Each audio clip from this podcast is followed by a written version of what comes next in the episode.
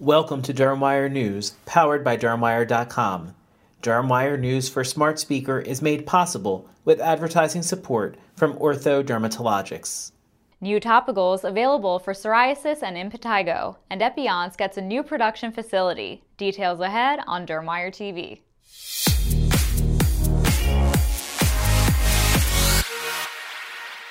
Welcome to Dermwire TV from the editors of Dermwire.com and Practical Dermatology Magazine. I'm Rana Jaraha. Bryhali lotion from Ortho Dermatologics is now available for the topical treatment of plaque psoriasis in adults. Bryhali is a novel lotion formulation of halobetasol propionate 0.01% that received tentative FDA approval last month. Dr. Lawrence J. Green, a lead investigator on the Bryhali lotion phase 3 studies, spoke to Dermwire TV about the new therapy.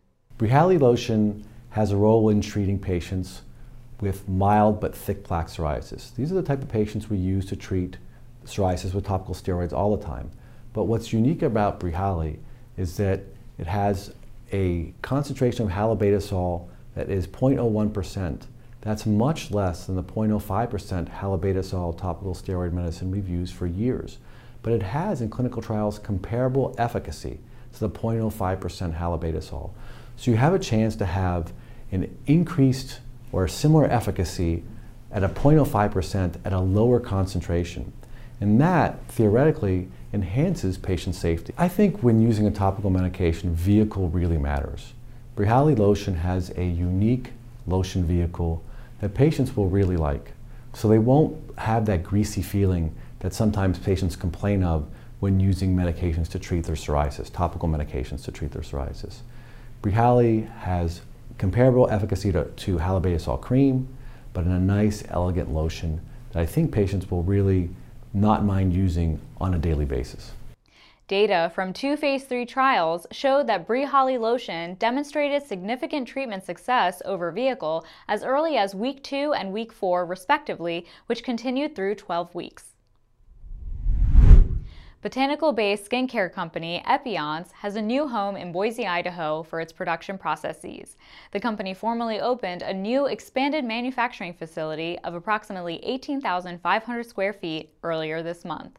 The company says the new facility is exponentially increasing manufacturing capacity as well as production and research capabilities. Epionce founder and dermatologist Dr. Carl Thornfeldt was joined by Robert Thornfeldt, CFO, and Chad Thayer, COO, when he cut the ribbon for the new facility. Well, here we are. We've grown dramatically, exponentially. We're still growing very quickly. The real secret to the success of Epionce is all of you. And uh, I am so thankful for that. And it's been uh, really great to watch us continually grow and develop. Practicing dermatologist, Dr. Thornfeldt founded Epionce in October 2002, and the company established its headquarters in Boise in 2003. Younger individuals and females are more likely to use tanning beds, but what are the consequences? According to newly published data, they are developing melanoma at an earlier age. Results of a survey of 434 melanoma patients published in the December issue of the Journal of the American Academy of Dermatology show that patients who developed more than one melanoma were more likely to report having used indoor tanning facilities. The survey, conducted at the Washington University School of Medicine in St. Louis, also shows that patients with multiple melanomas who used indoor tanning beds developed their second melanoma more quickly than others. The study authors conclude that findings suggest a need for heightened surveillance in melanoma patients exposed to artificial ultraviolet radiation. UV radiation is a proven human carcinogen. The Skin Cancer Foundation says that 17 states, plus the District of Columbia, prohibit indoor tanning for people under age 18. The Skin Cancer Foundation also says more than 400,000 cases of skin cancer in the U.S. each year are linked to indoor tanning. Xepi cream from Cutanea Life Sciences is now available for the treatment of impetigo in adults and in pediatric patients two months of age or older.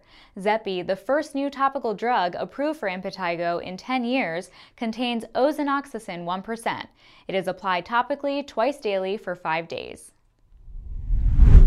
That's it for this edition of Dermwire TV. You can always get news updates online at dermwire.com. You can get audio news updates each weekday from your Echo device. Simply visit the Amazon Skill Store and enable the Dermatology News skill. Then tell Alexa to play Dermatology News. Thank you for watching. Thank you for listening to Dermwire News. This editorially independent program is made possible with advertising from Ortho Dermatologics.